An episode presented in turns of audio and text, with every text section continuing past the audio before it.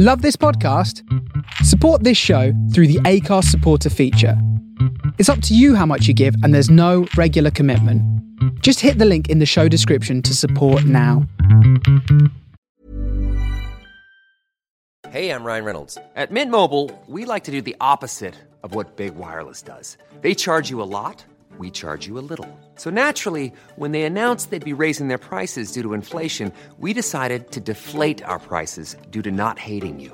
That's right. We're cutting the price of Mint Unlimited from $30 a month to just $15 a month. Give it a try at mintmobile.com slash switch. $45 upfront for three months plus taxes and fees. Promo rate for new customers for limited time. Unlimited more than 40 gigabytes per month. Slows. Full terms at mintmobile.com.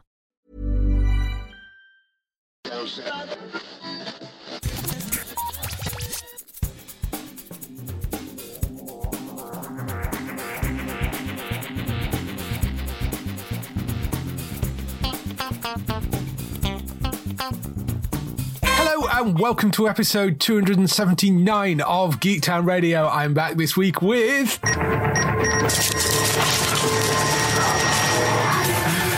Matt, how are you doing? I'm good, David. Back again. How are you doing? Third week in a row. Yeah, yeah. Yeah, It was going to be yeah. Bex this week, but she's got slammed with work, which is great news. But, uh, you know, That she's, yeah. she's got slammed with work because everybody wants everything done before Christmas. So uh, she's she's Oh. yeah. got lots of recording and bits and pieces to do at the moment. Otherwise, she will be back on in the new year, just completely snowed under right now and with all her streams and everything. Uh, so, yes, Matt is back again. What have you been up to? Not too many new things from from last week. Kind of continuing with some of the same things. Did watch the Euphoria special. It's basically an episode with Zendaya's character and uh, Colman Domingo's character. Some of you will recognize him from uh, Fear the Walking Dead as well. Oh, right. where he plays Strand. Uh, it's essentially an episode where they're both sitting in this cafe and she's talking about her sobriety. That's that's one of the big things of the whole show anyway, is her trying to sort of get sober and him talking a bit about his experience and advice and that sort of thing. It was very much a self-contained episode, but a very very interesting one nonetheless. There's only about I think four characters in the whole episode. They still did a really really good job with it. I was still engaged with the conversation. Some of the dialogue delivery between the two of them was incredible because sometimes we forget actors do actually have to remember these things that, Yeah. that they say. And when they're, I think there's two different scenes where Colman's character is giving this really, really long speech and just completely nails both of them. And just, they, they both do an incredible job in the whole episode anyway. And then there's a couple of like quiet moments in the episode as well. Um, it is actually like 55 minutes long. So, uh, Wow. it, it is a fairly long episode, but the episode went by fairly quickly for me. It was an engaging conversation. It still ties into the main thing that's going on with the character and her life and relationships and choices and sobriety and all that sort of thing. So, and uh, I think there's supposed to be another special. There is. The I did read. Yeah. Second special is coming on the 25th of January next year. It'll Oh, be 9 p.m. on Sky Atlantic. So, yeah, it's not far away. That will be the second special. And then there will be another season after that, obviously. But uh, Yeah. yeah, 25th of January for that. yeah, looking forward to more of what they're doing there. I thought the first season of the show was really, really good, really impactful. Uh, watching the second episode of Raised by Wolves, I was going to watch the third one last night and then I just didn't get around to it. Still really, really good. They expand on a lot of things in the second episode, uh, introduce some characters, which is very interesting, get more into the backstory, and just, just really solid, really good sci fi.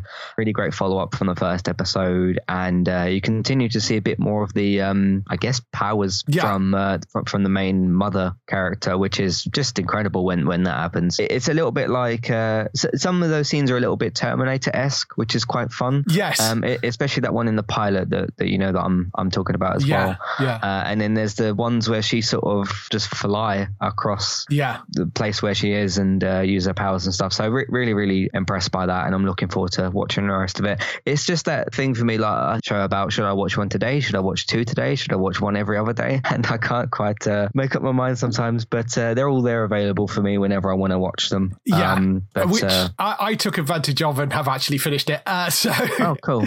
Nice. Um, yeah, really, really enjoyed that series. It's such a solid, hard sci-fi. If you like things like The Expanse and that sort of stuff, this is definitely something for you. It's exactly what you expect from Ridley Scott. It's got a backbone of something else going on underneath, about sort of the human condition and um, religion and you know what it is to be human. I mean, the entire thing is sort of based around that idea, and yeah. uh, you know, as we've said before, all good sci-fi has to be a sort of allegory for something else, and this does that incredibly well.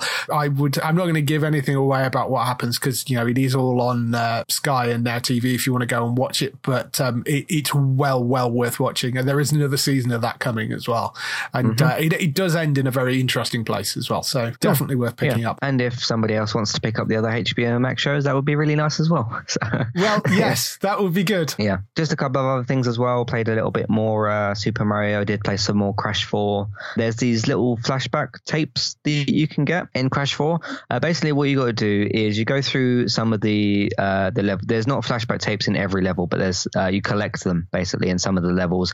Uh, you've got to get to it without dying, which is a challenge in of itself. and then yeah, you go and get those. You collect those, and it gives you these little well flashback levels that are really really challenging. So that's been really fun. Uh, done a couple of those. I've got two of them available. I've done one of them. I need to work out how to do the other one. I played a little bit more Mario Sunshine. Still been really good. Then played some more Call of Duty. The new game's not getting very good reviews. Uh, I'm talking right. about the Modern Warfare game, but the the new game Black Ops Cold War, which I haven't got yet. A lot of my friends haven't jumped over to that one yet. I've seen a lot of complaints. Apparently, I haven't seen this myself, but I have seen that there's a big thread on Reddit about just like lists of complaints about this game. There's some people that don't really like what's going on there, and then uh, yeah, I've been streaming some of my uh, PES season as well, which is uh, which is a bit of a challenge. That's kind of some of the other stuff that I've been up to. I know that we're going to talk about some other shows and games that are on your side. Um, yeah, I mean, for me, the big game obviously this week has been Cyberpunk 2077 because that was mm-hmm. released. Now, I got it on PC, so I've been a lot luckier than some people because I know there have been glitches and issues, particularly on the previous gen consoles, the PS4 and the Xbox One. The PC version generally is running pretty well. There have been a couple of little glitches. I have had it crash out on me once, and there was one point where I was sat having a conversation and the subtitles were coming up, but the voiceover disappeared. Um, huh. So th- there's been a couple of little glitches, nothing particularly game breaking, but there have been a couple of little glitches. But you kind of expect that with a new game anyway. So I'm relatively forgiving. Certainly nothing to the level of the the things like I've seen some videos of the PS4 where it's literally just not coping with the graphics and just crashed out entirely. So it's not been great. They have actually issued an apology for that because they're not happy with how it's been released and they are sort of offering refunds if you want to refund it. They are also saying that they've got patches coming fairly soon to uh, patch that stuff out. But overall, the game itself, I'm really rather enjoying. I'm a, I've played about 24 hours, not in one setting, I hasten to add, but I, I have played about 24 hours worth of the game so far. I've gone through Act One. I'm just at the start of Act Two. I mean, if that's any indication, there's at least 60 hours worth of gameplay. And it's one of those things where you're running around, you get very much distracted by all the little side quests, and they're all quite good fun. I don't think it's necessarily as good as The Witcher for me, which is obviously the sort of direct comparison you'd probably make. Mm-hmm. Uh, I I prefer the sort of third person thing of The Witcher to the twitchy first person shooter mm. aspect of Cyberpunk, but I'm still enjoying it. I like the world. I think there was a bit more humor possibly in The Witcher than there has been in Cyberpunk so far from what I've seen. Cool. Overall, it's been very enjoyable. I mean, I, mm-hmm. I have been having fun with it. It's the problem with that game is always going to be the fact that it was hyped to death and it was never going to live up to what the hype of it was. So, you know, yeah. that's always yeah. going to be an issue. So you have to temper things slightly, but it's definitely worth picking up. I mean, mm-hmm. it is really good fun as long as you've got a system that can play it. I haven't got my copy yet. My game's been dispatched, but hopefully I should get it soon, maybe tomorrow or something. Um, I did see that they released kind of a small patch or something, so maybe that will help out a little bit. But yeah, it's good that they're at least sort of addressing, okay, we know that there's issues here and we, we are working on things to fix them. It's interesting when I look at that because with Fallout 76 it launched in a bad state, Bethesda did attempt to patch that game a lot of times, but it was sort of like every single time Bethesda touched touched- it, they broke something. touch- yeah. Every time they just got worse. It's like touching something that repeatedly just disintegrates or whatever. But yeah, hopefully with uh, CD Projekt Red, they can sort things out, which I'm sure that they will. Yeah. Some people are saying like, oh, have, have CD Projekt Red become the new Bethesda, and it's like that's that's a bit. Yeah, far. I like, think that's a bit much. Bethesda's messed up a lot of times over the last couple of years. This is like very very recent and very new. Like pretty much the last four or five games, apart from Doom Eternal from Bethesda, have been pretty bad. Whether they're just be boring and or buggy and glitchy, some sort of combination of both. They've had a pretty bad record over the last couple of years, but no, I'm sure it would be good. I'm, I'm still looking forward to playing it. I just, I think maybe the the biggest challenge here for CD Projekt Red is you're switching from a third-person fantasy sword fighting game, basically with like spells and all sorts of things, to a first-person sci-fi futuristic game. That's that's quite a big drastic change. They have the ambition to try and to try and do that, which you can appreciate a lot. But yeah, that is quite a big change because then you have got to deal with things like shooting guns and like close Yeah. uh, sort of combat and that kind of thing, and then like sci-fi angle of sort of stuff. So yeah, it was it was certainly different for them to tackle, but I'm I'm still looking forward to playing it. Yeah, no, totally. One of the bits of news that dropped out today, which isn't in the notes, but I just thought I'd mention it. Commiserations to Codemasters, who look like they're about to get bought by EA. Oh. Which makes sense from EA's point of view because Codemasters own the F1 rights, so they make the F1 games. Unfortunately, that means that it's going to be EA game moving forward by the sounds of it. So, commiserations to the Codemasters people because they're going to end up under the EA umbrella. And I mean, at, at least it's a sports game mainly that they seem to have bought it for. And that is the one thing that they seem to do better than all the other things that they tend to destroy with EA. So they're on the right side of it, but still, it's not what anybody wanted. I think Take Two were looking to buy them and they uh, got gazumped basically by EA, who swung in with a ridiculous, it's like billions or one and a half billion or something they're buying it for. It's some ludicrous amount of money.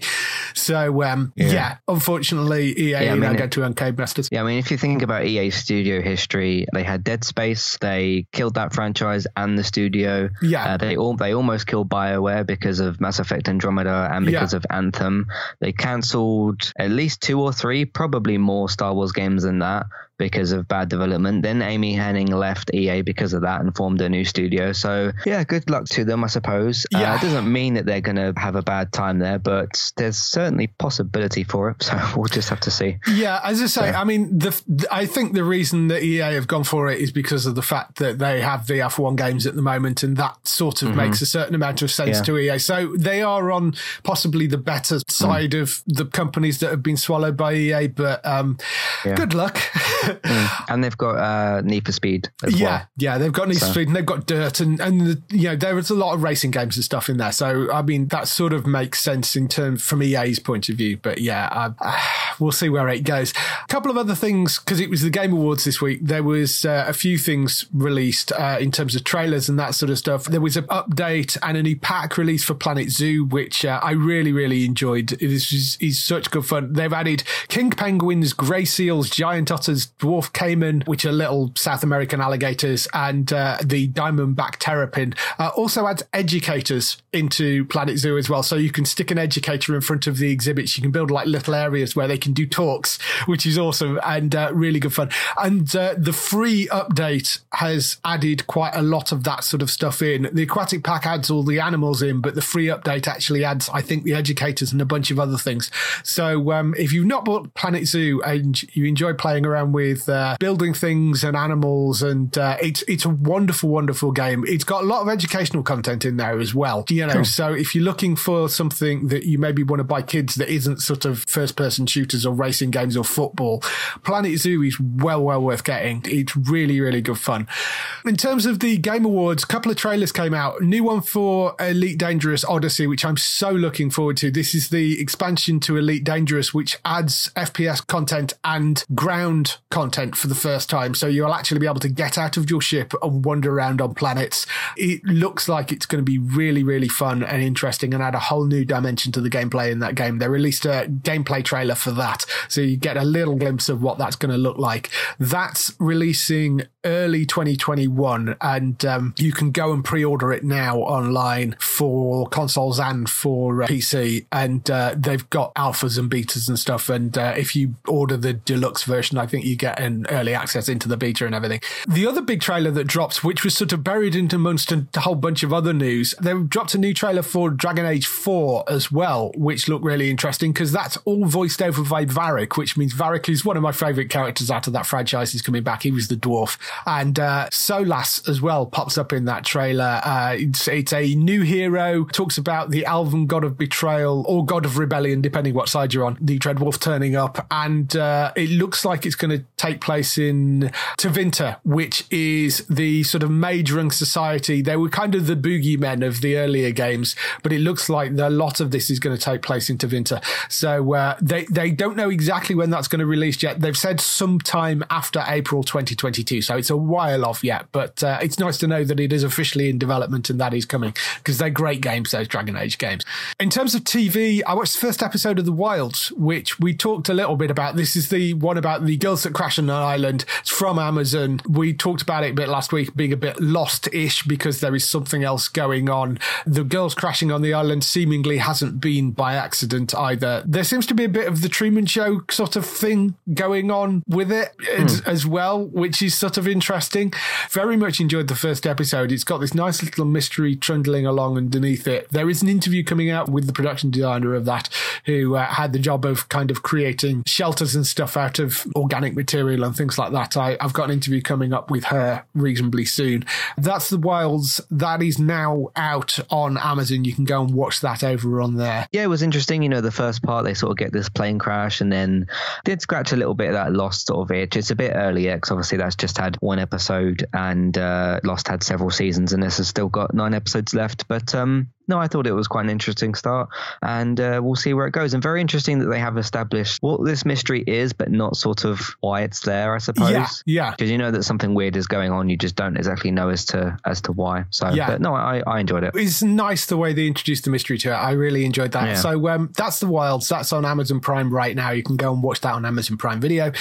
And uh, the other thing I wanted to mention, of course, is the Geektown Awards, which are still mm-hmm. running. Geektown.co.uk forward slash awards. This is going to be the last show before we come back in the new year to announce the award winners, but the awards will still be running through on the website until the 31st. So you can vote right up until the 31st.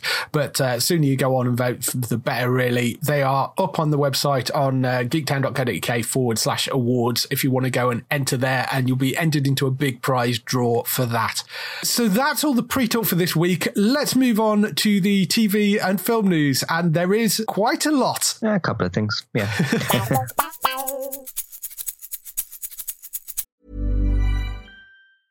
when you're ready to pop the question, the last thing you want to do is second guess the ring.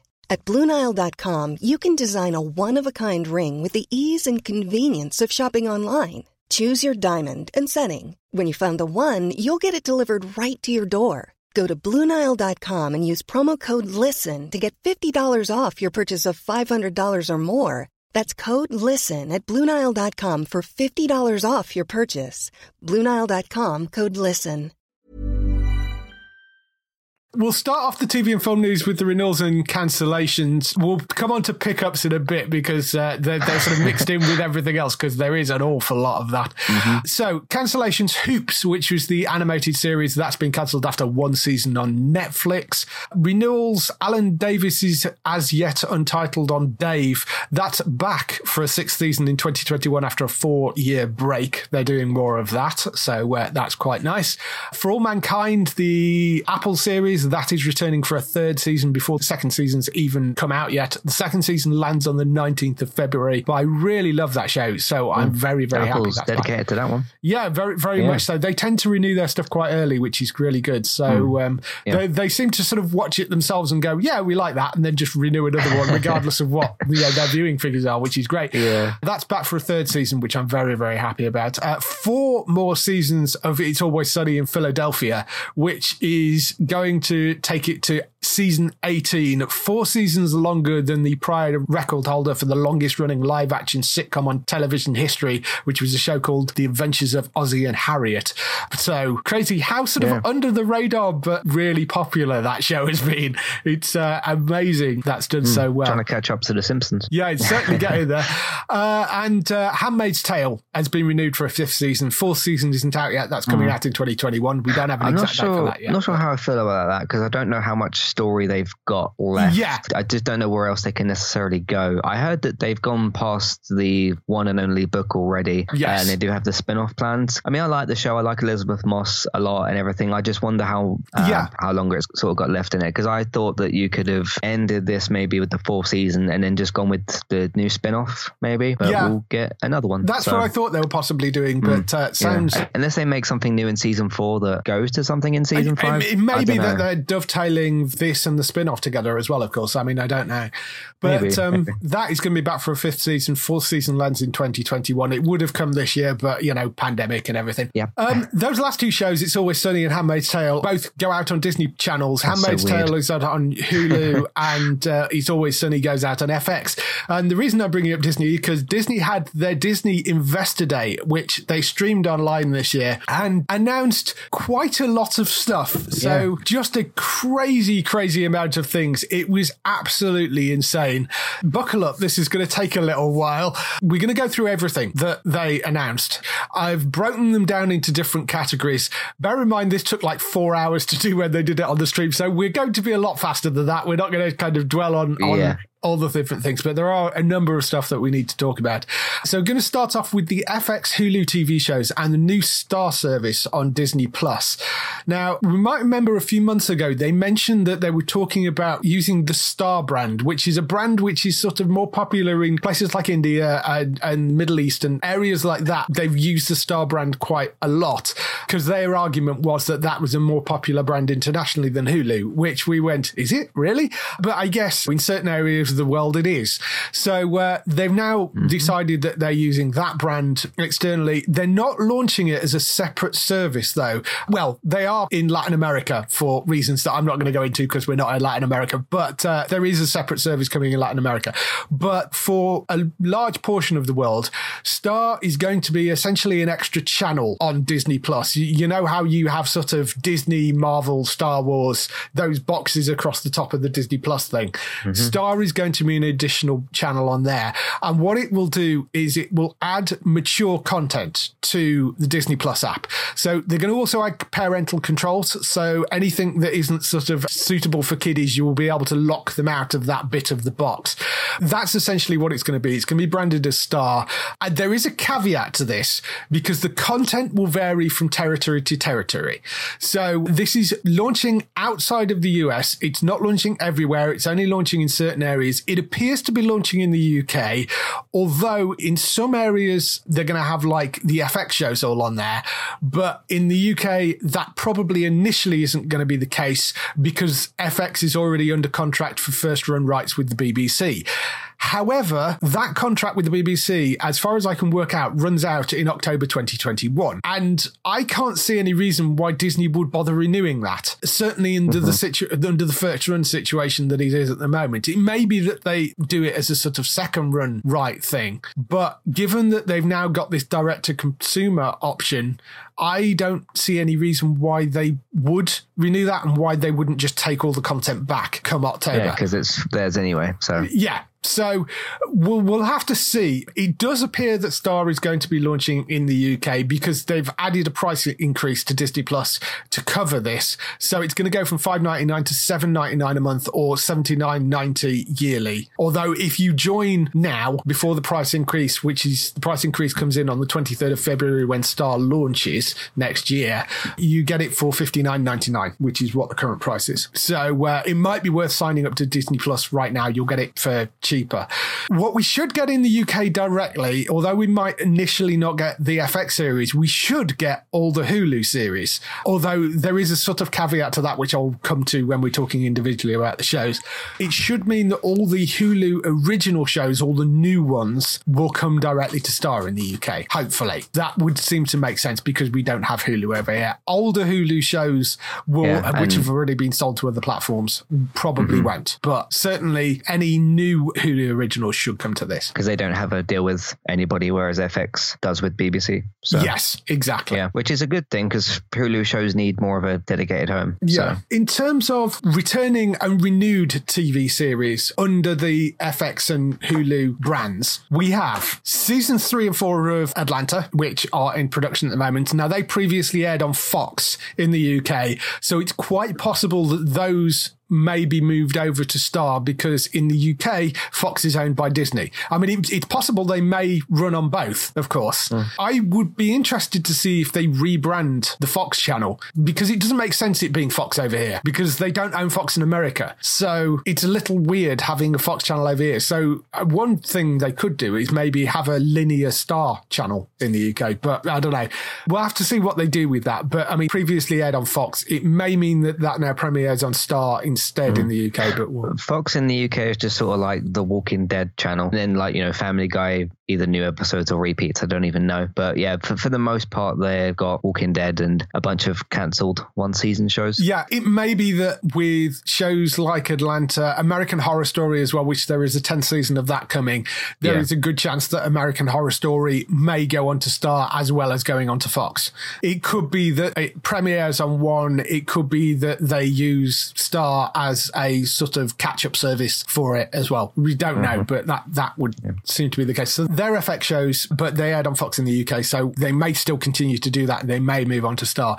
Shows like uh, Dave, which has got a second season, What We Do in the Shadows, which has got a third season, Mayans, which is a third season, Better Things, season five, Snowfall, third season, I think it's third or fourth season for that. All those were shows which were part of the BBC FX deal. So if they come out before October, should end up going on to the BBC. After October, it's quite possible they might revert onto Star, but we don't know. That deal may get extended, but we, or they may morph it into something else where BBC gets second run rights, but everything premieres on Star, but we don't know at the moment. Disney could just sort of turn around and say, right, goodbye, BBC, we have Star now, I suppose. Yeah. I mean, one, one or either would be fine, but if you look at the overall picture, it makes sense that Disney would put it on Star and not BBC and just let that deal expire. This is sort of like um, a deja vu sort of thing with Disney and Netflix. Again, Hmm. like they, they had those Defenders shows, they let all them sort of die off and, and get cancelled, and then they've no longer got anything with them. Yeah, speaking of Netflix, Archer is always sunny. Both of those currently premiere on Netflix in the UK. Now, it's quite possible that when Star launches, they will remove those deals or they won't renew those deals. We don't know at the moment, but it is extremely possible that those shows will end up coming off Netflix. Or again, it may be that they go onto Star initially and then Netflix gets some sort of second run rights later on. So it could be there's a longer delay before they end up on Netflix. We'll have to wait and see. As I say, the deals internationally for Star are going to vary from territory to territory. So we just don't know. They've not specifically announced what might come onto Star in the UK. Um, and uh, Handmaid's Tale, as we mentioned, renewed for a fifth season ahead of the fourth season. However, although Handmaid's Tale is a Hulu series in the USA, it's produced by MGM Television and internationally distributed by MGM. So it's not a Disney show. It's bought by Hulu. So that should, in theory, stay on Channel 4 because although it's a huge show for Hulu in the US, it's not internationally owned by Disney.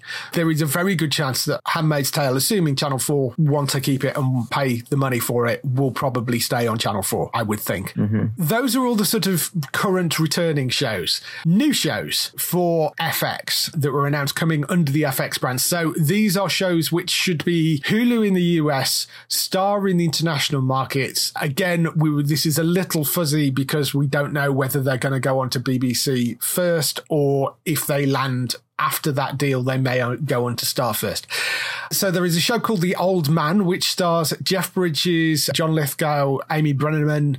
Jeff Bridges is a former CIA operative who is forced to reconcile with his past. It's based on a best-selling novel series. Looks like it could be quite interesting. I think we mentioned that one before. Some of these we knew were coming already, so uh, that looks like it could be quite interesting. Great cast though. I mean, Jeff Bridges is great. John Lithgow is great. So that will be one to look out for. American Horror Stories, which is this anthology series based around the American Horror brand, but it's going to be anthology in the terms of individual episodes rather than entire seasons. So it will have a bunch of the characters that we've already seen as well as some new things. They'll all be thrown in this big kind of mixing pot and they're going to create these kind of episode by episode anthology series from Ryan Murphy again. That will be coming as well. Mm. There is a show called Platform, which comes from BJ Novak, who was an actor and award winning writer from The Office. It's a half hour anthological television series that uses the boldest issues of our time as a jumping off point to tell singular character driven stories about the world we live in today. The cast members' first episode stars Lucas Hedges, Kaitlyn Dever, O'Shea Jackson Jr., George Wallace, Ed Asner, Jon Bernthal in there, Boyd Holbrook, Beau Bridges in the second episode. So um, great cast in there. It's a bit vague into exactly what it's going to say, but it's going to be about kind of life by the sides of it. Looks kind of interesting, I think. Yeah, possibly. Y the Last Man, which they've actually settled on Y the Last Man as being like the title of it because they were talking about calling it just the letter Y, which was a terrible name. But uh, yeah, the, the, they've now reverted back to calling it Y the Last Man, which is what the comic book was called, which is great. Uh, so it's based on a comic book by Brian K. Vaughan and uh, Pia Guerrera. And uh, Y the Last Man, it's set in a post apocalyptic world where a cataclysmic event decimates every mammal with a Y chromosome except for one cisgender man and his pet monkey. That's the sort of setup for it. It's basically an entire world run by women. Eliza Clark is the showrunner on it. It's got Diane Lane, Ashley Romans, Schneider, Olivia Thirlby, Amber Tamblyn, Marin Ireland, Diana Bang, Elliot Fletcher, and uh, Juliana Canfield in the cast for that.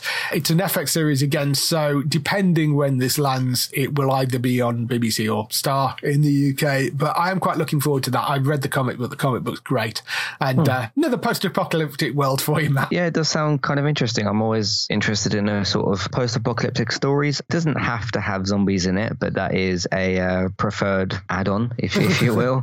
it sounds like a good idea, and we'll see how it all works out. So you said this is based on a DC comic book. Yeah, they're saying it's a DC comic book. It's actually a Vertigo comic book, which is the the imprint. So right, it's not right. connected to the wider DC world as such. Mm. It's a comic book published by DC slash Vertigo, not directly anything to do with superheroes or anything like that. Cool. There is a, a new show. It's a half hour comedy called Reservation Dogs, which uh, is coming of age story about four Native Native American teens growing up on a reservation in eastern Oklahoma who spent their day committing crimes and fighting it.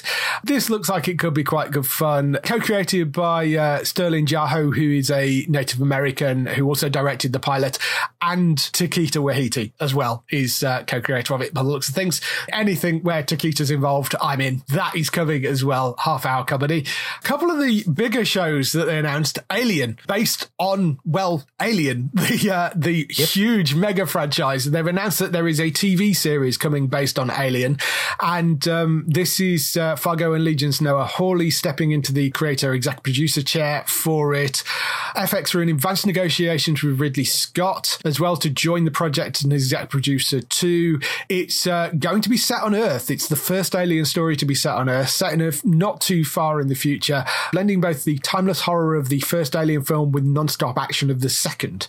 Scary thrill ride that's going to blow people back in their seats, they're promising. But I mean, interesting people involved. Noah Hawley's, uh, I mean, Legion kind of lost the plot a little bit towards the end, but Fargo's been great. And uh, I think he's certainly an interesting person to put in charge of a project like this. And if they can get Ridley Scott on board as well, I think this could be brilliant. Yeah, this has a lot going for it, a lot of really good things going for it. Uh, the first of which is it being on FX. You couldn't do something like Alien on a, a network TV channel. It it just wouldn't it wouldn't work. So it's it's thing like you know with The Witcher or Last of Us or something like that. You need to stick to those stories being told in a mature way. Uh, either FX or Hulu would have worked for this, I suppose. It's interesting to sort of go away from the films a little bit, try a you know modern day sort of TV series. I think this could be very very good. I think there's some good names attached to this. Uh, I've not seen all of the Alien films. I've heard that some of them are really really good. Some of them yeah, are they're, they're not so very up and down. Yeah, Right, they are very right, up and down. uh, Uh, but yeah, th- Alien is- and Aliens, the first two are definitely worth watching. They drop off a bit after that. Okay, cool. No, I'm I'm very much looking forward to this. As soon as I saw like Alien and FX and TV show, I was like, yeah, that sounds like it's a good idea. Yeah, So do like the sound of that. The other show that they've Mm-hmm. announced for FX as well is uh, it's described as the most sweeping, sophisticated adult series FX has ever created. It's a retelling of James Clavell's beloved epic saga Shogun, set within the riveting and real Game of Thrones that was feudal Japan. Sounds like it's going to be a massive, massive series. Hmm. It's from Justin Marks and Rachel Kondo. It's Tim Van Patten, who is the highly decorated award-winning producer of The Sopranos and Boardwalk Empire, and was director of some of the early episodes of Game of Thrones as well. He is he is signed on. Really interesting team behind it. It's a huge, huge epic thing that they're looking to create. This could be one of the biggest shows they've ever made. If they can pull this off, this is going to be quite impressive, I think. yeah, I don't doubt that they can't. I think that they'll be able to pull this off. Again, FX is a good network for something like this. They did a little bit of this in. Uh, there was the Shogun stuff in. Was it Westworld season two? Yeah, there was a certain They- amount of that. Yeah. Yeah, that's what I thought of as soon as I saw the title because I didn't know like anything else about this. That's the first time I've sort of seen, I guess, one of them stories maybe um, Yeah. before, so it made me think of that. But again, FX, if it's some for mature storytelling and that sort of thing, you got some Game of Thrones people behind there as well. Great prospects could turn out to be quite good. Yeah, another one that sounds like it can be a really epic show. Again, it's an FX series, so we don't know exactly where it'll end up. It'll either be BBC or could end up on Star. We're not sure at the moment. The Hulu shows that are Hulu originals, so these should be coming to Star in the UK. We've got uh, Only Murders in the Building, which follows three strangers played by Steve Martin, Martin Short, and Selena Gomez, who share an obsession with true crime and suddenly find themselves wrapped up in one. A 10 episode series. It's expected to debut in 2021. It's co created and co written by Steve Martin and John Hoffman, who are producing alongside Martin Short, Selena Gomez. This is Us creator Dan Fogelman and Jess Rosenthal are also involved. I mean, I adore Steve Martin and Martin Short. There is a, a special they did, I think was on Netflix, which was really, really funny. The pair of them do like this stand up show together. They're hilarious. So I think this could be really interesting and really fun. 10 episode series. Selena Gomez is great as well. Interesting, funny take on true crime by the sounds of it. So I think that could be quite entertaining. Yeah, that sounds like another good idea. There's The Dropout, which is inspired by the ABC News podcast of the same name, chronicling the rise and fall of Elizabeth Holmes, played by Kate McKinnon. The series will explore the cause of the world's youngest self made female billionaire, once heralded as the next Steve Jobs to lose everything in a blink of an eye. This isn't a story I know actually, but it's an eight episode series. It's set to debut in 2021. McKinnon is producing showrunner Liz Meriwether and the producing team behind the ABC News podcast. So if you knew that podcast series, I'm sure you'll be familiar with this story. But Kate McKinnon's great, and this sounds like it's going to be a more serious role for her. So uh, I'm sure there will be some comedy in there as well. But uh, that's called The Dropout. That will be coming next year at some point. And Dopesick, which is about America's struggle with the opioid epidemic in America. It's from Danny Strong, who uh, is the writer of things like Game Change and co-creator of Empire. Uh, he's also, you will know him from Buffy as well. He was one of the uh, Buffy stars, but he's gone on to become this huge US producer. It's directed by Barry Levinson. It looks like it's going to be really good. Warren Littlefield is in there, who's one of the producers on Handmaid's Tale and Fargo and The Old Man as well. This looks like it could be quite sort of a harrowing thing to watch, but uh, eight episode series. Stars are Michael Keaton, Peter Skarsgård, Will Poulter, John Hoogenakker, and uh, Rosario Dawson in that as well. So Pretty good. Pretty that's good. a pretty solid cast, I think, for that. Got Batman in there, so Yeah, got Batman in there, so yeah, you know, and Vulture. yeah. And the last one, Nine Perfect Strangers. Bit of an oddity, this one, because it's a Hulu series in the US, but again, much like Handmaid's Tale, not made or rowed by Disney, so could end up anywhere internationally. Nine Perfect Strangers, based on the New York Times best-selling book, takes place in a boutique health and wellness resort and promises healing and transformation as nine stressed city dwellers trying to get on their path to a better living. Watching over them during this 10-day retreat is the resort's director, Marcia, played by Nicole Kidman, a woman on a mission to reinvigorate their tired minds and bodies. However, these nine perfect strangers have no idea what's about to hit them. It's from David E. Kelley. It's got Nicole Kidman in it. It's also got Melissa McCarthy, Michael Shannon, Luke Evans, Bobby Cannavale, Regina Hall, Samara Weaving, a few other people as well. So it's got a superb cast. It seems to be very much in that sort of niche that Nicole Kidman has found herself in of mm. things like Big Little Lies, that sort of big David E. Kelley one off drama thing. It seems like it's going to be another one of those shows. So if you like those sort of things, I'm sure this will be up your street as well. Yeah, she's good at doing that kind of thing. Like I said, uh, yeah, it was last week, wasn't it? That I I enjoyed Undoing a little bit sort of off with the ending, but I still thought it was a great show, and I still thought that she was good in it. So again, lots of good names in here, which is good for uh, FX and Hulu to be able to attract all these big names for these yeah, shows. Yeah, so, absolutely. Yeah. So that's all the FX and Hulu stuff. Now we're on to stuff which is directly coming to Disney Plus. So this is uh, Disney Pixar Nat Geo. A few of these we knew about. Mighty Ducks Game Changers, which is this Mighty Ducks TV series. It's got Lauren Graham in it. It's also got Emilio Estevez from the original films as well. The basic premise behind the TV series is the Mighty Ducks, who were always this underdog team, are now the sort of big ultra competitive powerhouse of a youth hockey team. And Lauren Graham plays the mother of a 12 year old who is unceremoniously cut from the Ducks and decides that this is incredibly unfair. So she goes and builds her own ragtag team and turns to Emilio mm. Estevez's character to coach them. It's basically the Mighty Ducks are the bad guys this time, and there is a new underdog team that are coming in to kind of try and take the crown, which I think is a really interesting way of doing it. The only slight downside to this is the fact that it possibly takes Lauren Graham away from Zoey's Extraordinary Playlist for the new season. That's slightly unfortunate. They were supposed to film at separate times, but of course, pandemic, and uh, they're now both filming at the same time. So she is supposed to be appearing in both, but mm. that will limit her exposure. As long as she's in both in some capacity and doesn't get written out of either, hopefully they can make it work. Yeah. Did you say this was a TV show or a film? This is a TV show. It's going to be okay. a TV series. Uh, oh. It will be coming to Disney Plus in 2021. They are filming it now. They're also filming Zoey's right now, mm-hmm. unfortunately. Maybe once they get past her filming both of these seasons, so this and Zoey's yeah. second season, can schedule the other the two of them differently for like the next seasons, assuming that Zoey gets a season three and this gets a season, yeah, uh, the next season of it. But like I said, as long as she doesn't get written out of them and uh, she's in both, then hopefully they can make it work. I mean, that was always the intention was to shoot them separately and she would do both. But obviously, the pandemic rather messed that up. Yeah. Another show coming in 2021 called Big Shots. This stars John Stamos, Yvette Nicole Brown, who people will probably know from Walking Dead more than anything else because she's one of the main Walking Dead commentators. But this follows a temperamental college basketball coach who gets fired from his job and must take up teaching and coaching at an elite all girls private school. They did show a little bit of a trailer for this during the um, presentation. It looks like it could be quite funny. If you're a fan of John Stamos, I'm sure that'll be fine. Mysterious Benedict Society, which is based on one of the biggest young adult books of all time. Placed undercover at a boarding school known as the Institute, a group of young orphans must foil a nefarious plot with global ramifications while creating a new sort of family along the way. Based on this best selling book by Trenton Lee Stewart. Tony Hale in one of the leading roles as well, who is hilarious. He's from Veep and Arrested Development and uh, an ensemble of uh, new young cast as well. But I'm sure if you love the book, this will definitely be one to uh, go and watch for you. There is a TV series of Turner and Hooch, the classic Tom Hanks movie. It's got Josh Peck taking the role of Scott Turner in this, son of the original detective Scott Turner from the original film. So it is a continuation of the films, which I think is an interesting idea. But mm. it's basically about a US Marshal who inherits an unruly dog and realizes the dog might not be the partner that he wants, but is the partner he needs.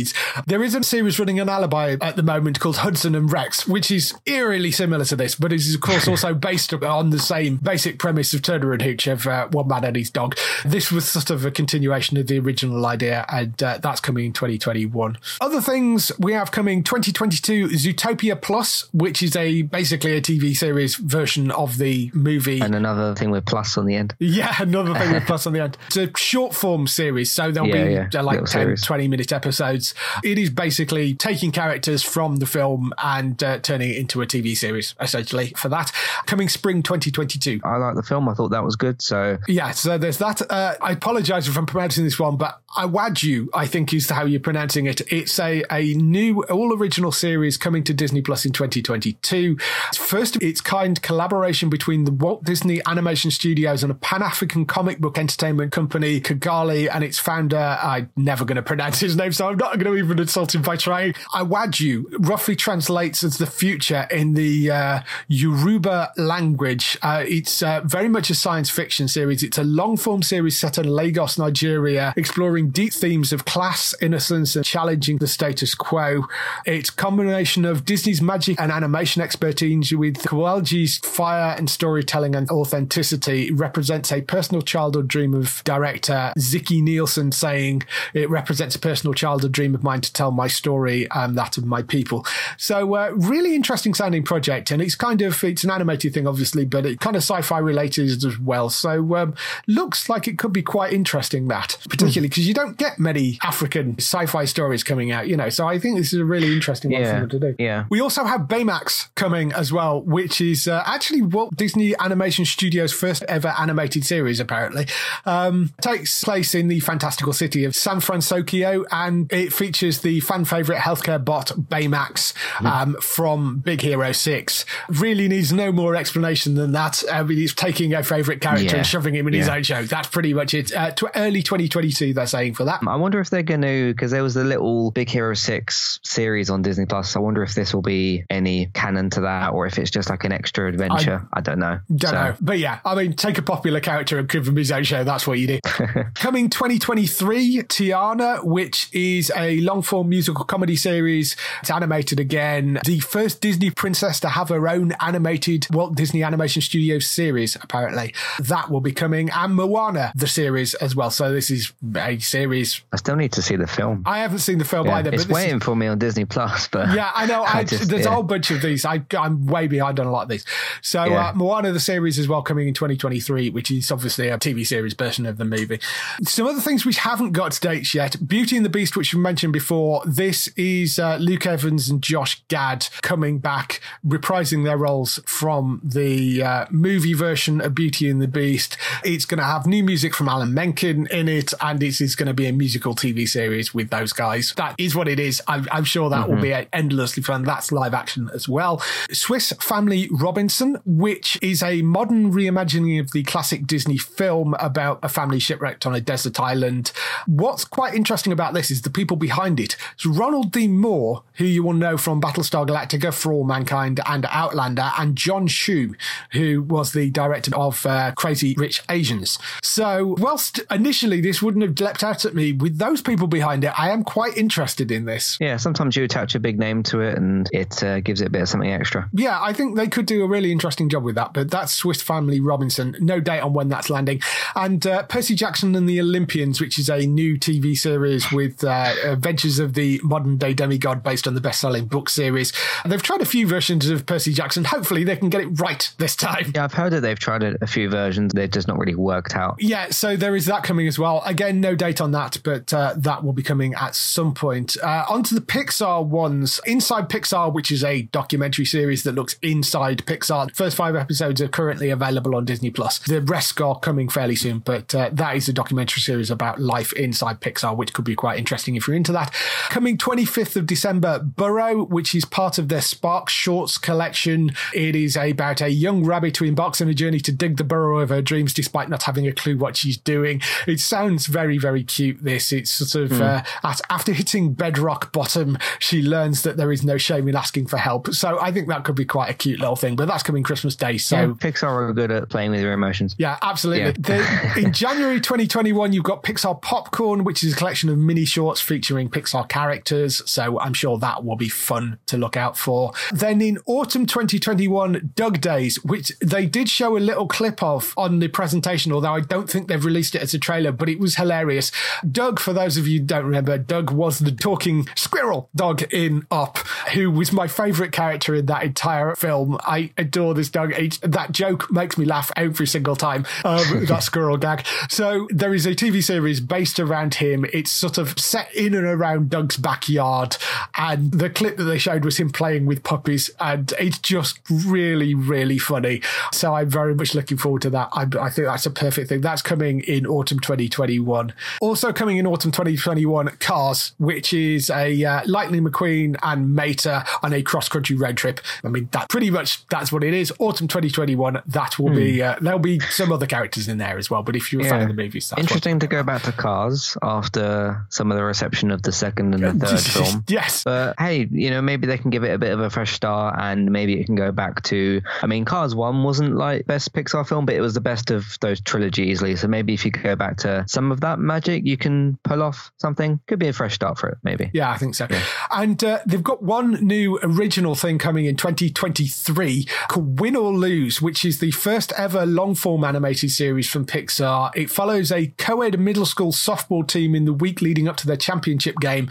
20 minute episodes highlights the perspective of a different character and explores the drama of bad calls made on and off the field. It's written and directed by the story artist Carrie Hobson and Michael Yates. And they came up with the idea because they were doing internal meetings at Pixar and they'd come out and the two of them would have this conversation and one of them would think that it went awfully and the other one would think that it, the meeting went brilliantly. And they thought that would be an interesting idea for a TV show. So that's what they came up with. Although it is about softball, it's not really about softball. It's about these people having various different perspectives. So the idea is that each 20 minute episode will be the same period of time, but told from the perspective of a different character in the show.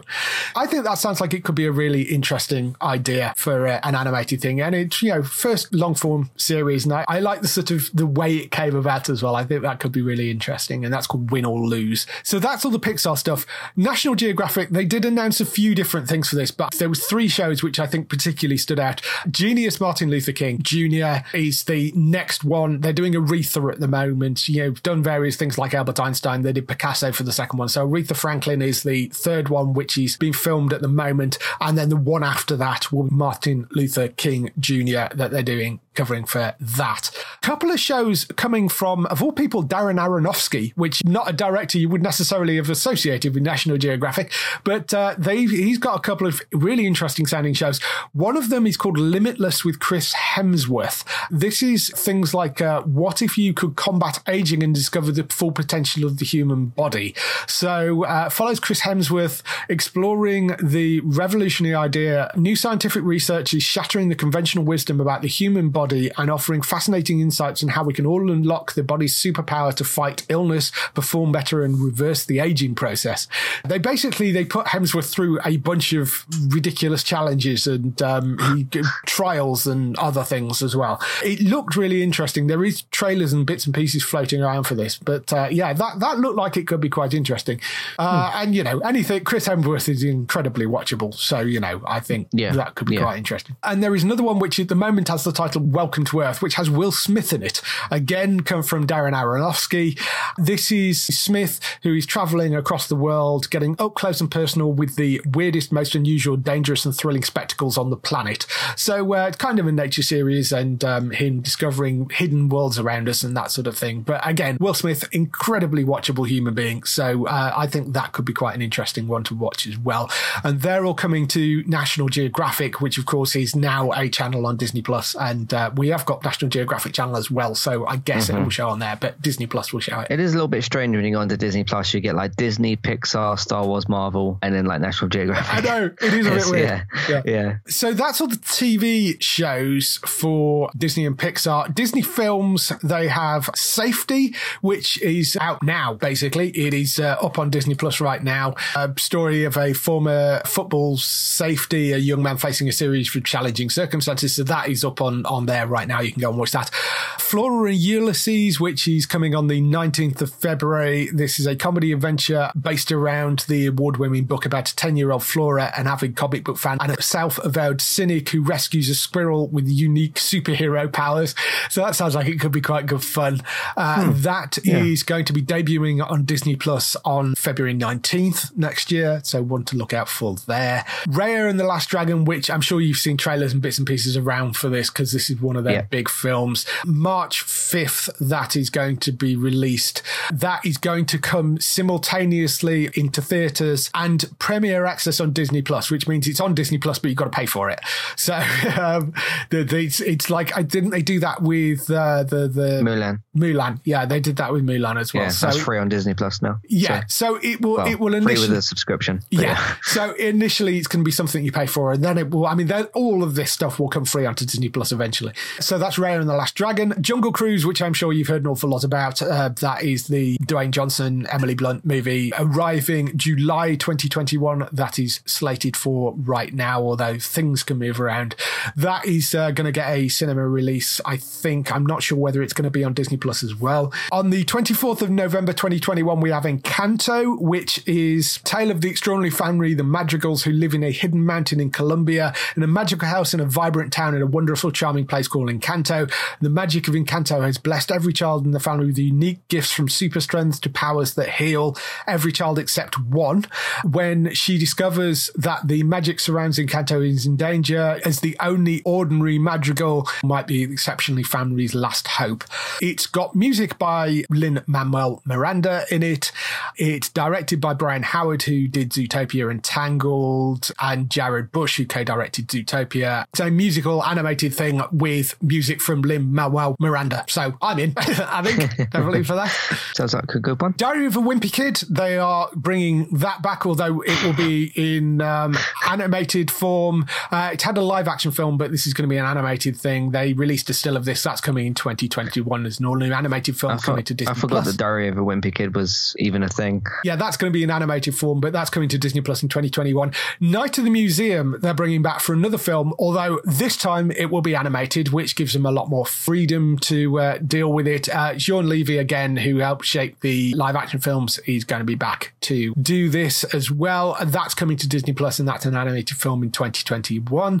Cruella, which is going to be uh, the early life of Cruella de Vil. It's got Emma Stone as Estella, aka Cruella, in the lead role. That's coming in 2021. There's a prequel. Yes, that is a prequel, which looks like it could be uh, quite good. And then we've got uh, Ice Age Adventures of Bucky Wild, which I mean pretty much does what it says on the tin. Ice Age. Yes. So Yeah. that's the first time I think they've gone with a Fox property and turned it into a sort of Disney TV series because Ice Age was originally a Fox property and this is them, them yeah. taking one of their animated things and doing something with it. That will be back. It will be the first sort of Disney based one. Simon Pegg back as the role of Buck in that as well. That's one to look out for. That's early 2022. That spring 2022 Chip 'n Dale Rescue Rangers with John Mulaney and Andy Samberg providing the voices of Chip 'n Dale with a, a cameo from Seth Rogen in there as well. That will be Chip 'n Dale returning, which uh, I think is an interesting one to turn up. I mean, it did, given the voices to John Mulaney and Andy Samberg, but of course, I mean, they're going to be heavily manipulated if it's Chip 'n Dale, I would assume. But spring 2022 for that. And then uh, Cheaper by the Dozen 2022 as well, which is a reimagining of the hit comedy with Blackish producer Kenya Barris. It's another film version. So, uh, story centers on a biracial blended family of 12. That's coming to Disney in 2022. Then we've got uh, Hocus Pocus 2, which is a, a spooky sequel to the uh, 1993 Halloween classic Hocus Pocus. So that is coming 2022. Three Men and a Baby also coming 2022, which is Three Men and a Baby retold with Zac Efron in the lead role. I'm sure he'll have his shirt Yeah. off at One- numerous one of, occasions. One of Disney's strange reboot choices. Yes, that's a, another film coming as well. Then we've got uh, Lion King live action prequel, which is got Barry Jenkins, the director of Moonlight, taking control of it this time because it was Jon Favreau who did the uh, previous one. So uh, that's an interesting one for him Have you- getting involved with. Have you seen the live action remake? I haven't, no. I've been meaning to watch it, but seems like we both need to go on Disney and watch Disney Yeah, Plus and I- actually watch watching films. And watching films, yeah, I know. Um, so yeah, this is a, a, a sort of prequel of sorts. They've said so. Uh, it's going to revisit some of the iconic characters. Obviously, it's going to have music in it. Hans Zimmer is back. He was involved in the huge composer that involved with the original music. Pharrell Williams and Nicholas Britell are going to provide the music for it, along with Hans Zimmer. That'd be uh, really solid, I think. More musical stuff. The Little Mermaid. They've got a live action version of that, which was somewhat inevitable. That was going to happen at some point. That's uh, got Awkwafina in it. Daveed Diggs, Jacob Tremblay, Javier Bardem, and Melissa McCarthy are apparently playing various roles in Little Mermaid. So uh, that's got music from Alan Menken again and Lin Manuel Miranda again. So uh, it's got, as well as having all the original music, it's got all new music from those two guys.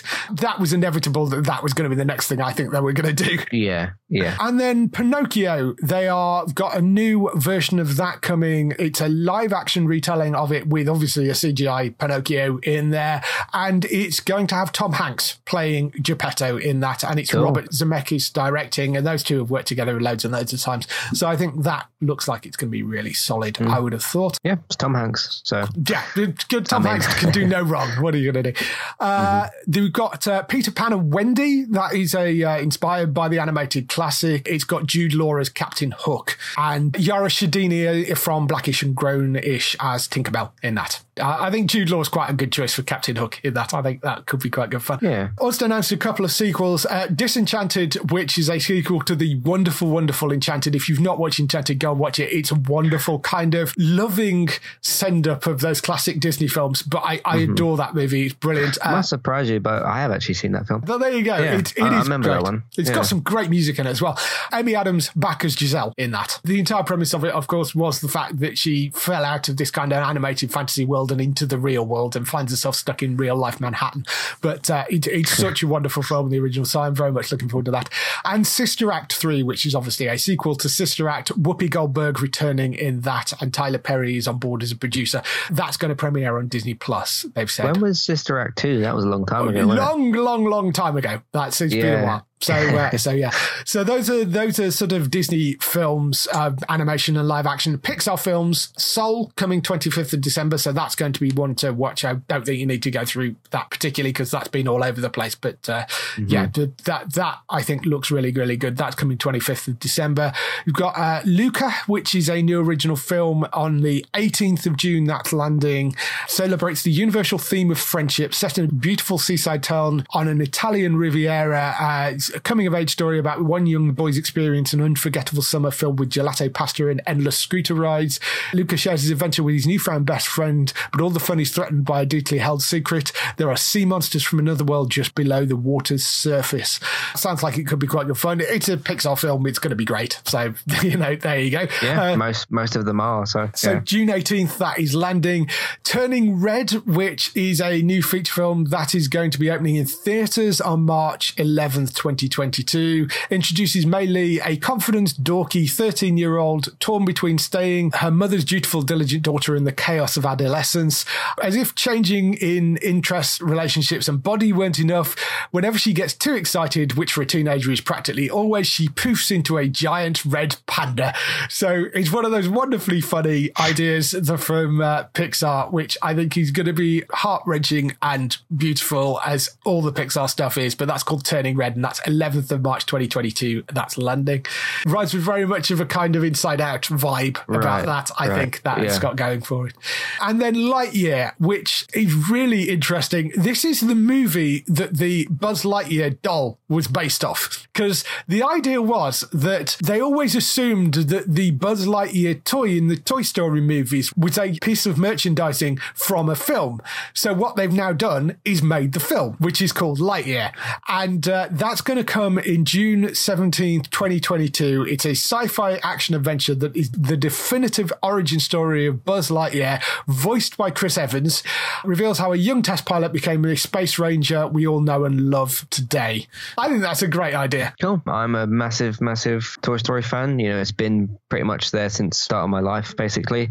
Surprised to see something Toy Story related announced. I mean, it is, you know, big earner for, for Pixar and that Yeah. sort of thing, but, you know, th- this looks like it's going to be good. Uh, it's cool that they're going to try and do sort of the origin story of um, Buzz because they kind of did that in the second film with Woody, with the Yeah. whole uh, Wo- Woody's Roundup kind of thing. So they're Yeah. doing the same thing, but with Buzz, and it's more Toy Story. So I'm I'm happy. yeah. And Chris Evans, great choice for the voice of the kind of movie in quotes version of Buzz Lightyear. I think that's a really good choice for Yeah. it. I mean, who who better than Captain America? So now on to the things you've all been waiting for: Star Wars and Marvel. So kick off with the Star Wars stuff. Mandalorian season three. They've announced coming December 2021, and given that they managed to shoot the last season in the middle of a pandemic. I don't think they're going to have any problem hitting that deadline. So, uh, yeah, the third season, December 2021, that's amazing. And uh, I, hats off to them for managing to do so much great work with that. And the second season has been brilliant. So, we only got one more episode, haven't we? yeah, one more episode of that. Yeah, I'm very much looking forward to that. So the other shows, we know some of these. They did announce some new ones as well, but Andor, which previously entitled Rogue One Star Wars Cassian Andor series, is now just going to be called Andor, which I'm very happy about because that That's- makes life that's a lot better. easier. Diego Luna back as the Rebel spy, joined by a new cast which includes people like Stellan Skarsgård, Adria Arjona, and Fiona Shaw, Denise Gough, Kyle Soller, Genevieve O'Reilly as uh, Mon Mothma as well. So, um, gonna have some people that we know in there, gonna have some people that we don't. They're filming this right now, but it isn't coming out until 2022. So that gives you some idea of maybe the timeline of these other shows which are coming up. So it sounds like The Mandalorian season three is going to be the first new Star Wars series that we see after this current season of The Mandalorian ends. And then 2022 we'll get Andor. Following that, it looks like we're going to get Obi-Wan Kenobi because that doesn't start filming until March 2021. So given that they're filming Andor first, I'm guessing it's going to be Mandalorian season three Andor Obi-Wan, I would suggest, as far as we know at the moment. The Obi-Wan series is going to be called Obi-Wan Kenobi. Um, the only thing we really know about this is it's set 10 years after the events of Revenge of the Sith, where it saw the downfall and corruption of Anakin Skywalker turning into Darth Vader. What they have said is Hayden Christensen is going to be back playing Darth Vader in this. I'm assuming not voicing Darth Vader in this. I'm assuming that's either going to be James Earl Jones or somebody doing a James Earl Jones impression. But That would make sense. Yeah. but he will be in the suit, which is, Mm-hmm. is a little weird because you could pretty much put anybody in the suit, and people are getting very excited about the fact that he's Hayden Christensen back, and he's going to be well, yeah, you know, which is great. I'm glad he's back, but he, he is essentially going to be. A Vader mask. Maybe maybe his helmet will be off at certain points. I don't Well, know. Mm-hmm. yeah, that is possible, and maybe they'll do some flashback bits and pieces, and Because he, you know, because he won't have like the Mandalorian code or whatever. Because he, he's Darth Vader, can do what he wants. But you know, So- I'm, I'm glad Yeah. they've got it. I am glad they've got him back. You know, I, I'm Yeah, glad that's that really he gets good. to Yeah. play it in it. And directed by Deborah Chow, who helmed very memorable episodes of season one of The Mandalorian. So, uh, you know, great person behind it. That film's March 2021. So, like I say, uh, given Andor's coming in 2022, I'm guessing that's coming in 2022 after it as well. The Bad Batch, which is an animated show, follows the clones. The Bad Batch first introduced in the Clone Wars. We've seen little bits and pieces of this before. There are trailers and bits and pieces and screenshots and stuff floating around with that. We've talked about that already. So that's basically another continuation of the Clone Wars cartoons and Rebels and all that sort of stuff. So it's part of that bunch of things. That's arriving on Disney Plus. They've not given a date to when that's turning up, but I'm looking forward to that. So the new shows, Ahsoka, Ahsoka Tano is getting a new live action series. We've seen Ahsoka, sorry, spoilers for anybody that hasn't seen Mandalorian season two, but we've seen Ahsoka in Mandalorian season two. Rosario Dawson is playing her again. Uh, it's from Dave Filoni and produced by Filoni and Jon Favreau. Essentially, it is a direct spin off of The Mandalorian and um, it's going to continue with more live action of that character. I'm very much looking forward good. to because we only got a little glimpse of her in The Mandalorian, so I think that's going to be great. And it's going to be nice having another sort of Jedi TV series.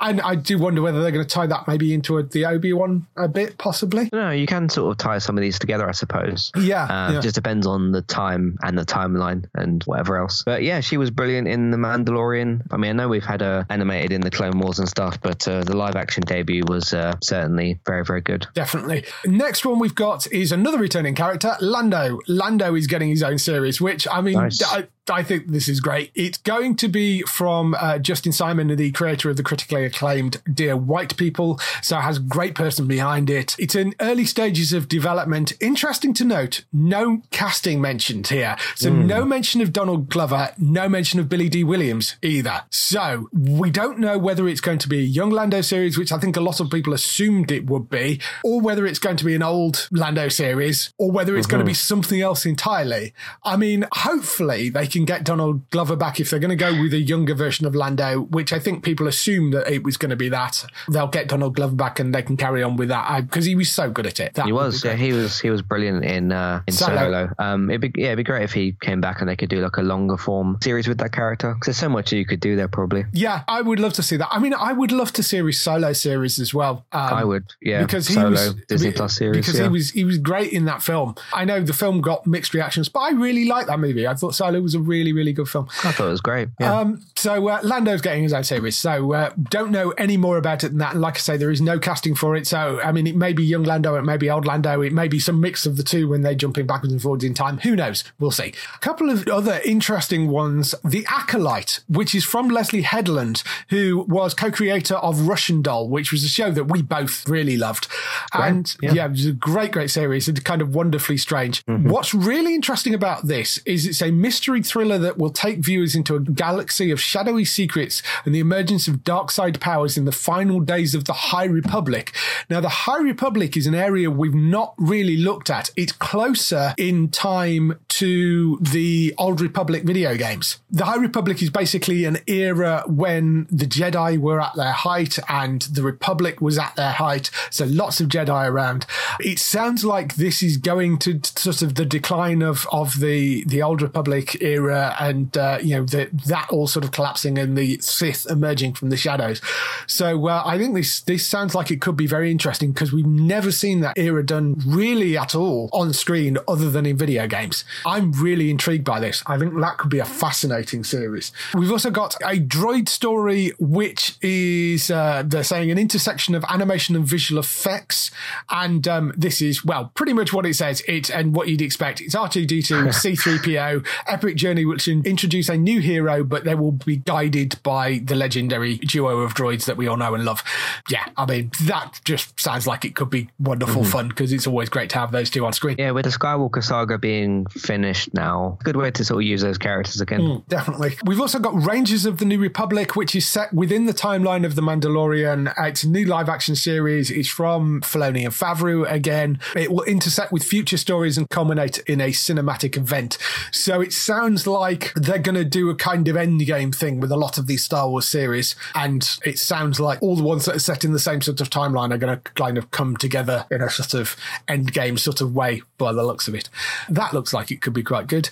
And uh, Star Wars Visions, which is a slightly more kind of left of field idea. This is um, Star Wars, but through the lens of a bunch of anime creators. So it's going to be an anthology collection, which is taking fantastical visions from several of the leading Japanese anime studios, offering a fresh and diverse cultural perspective to Star Wars. And that's going to be called Star Wars Visions, which I think could be an interesting kind of animated thing.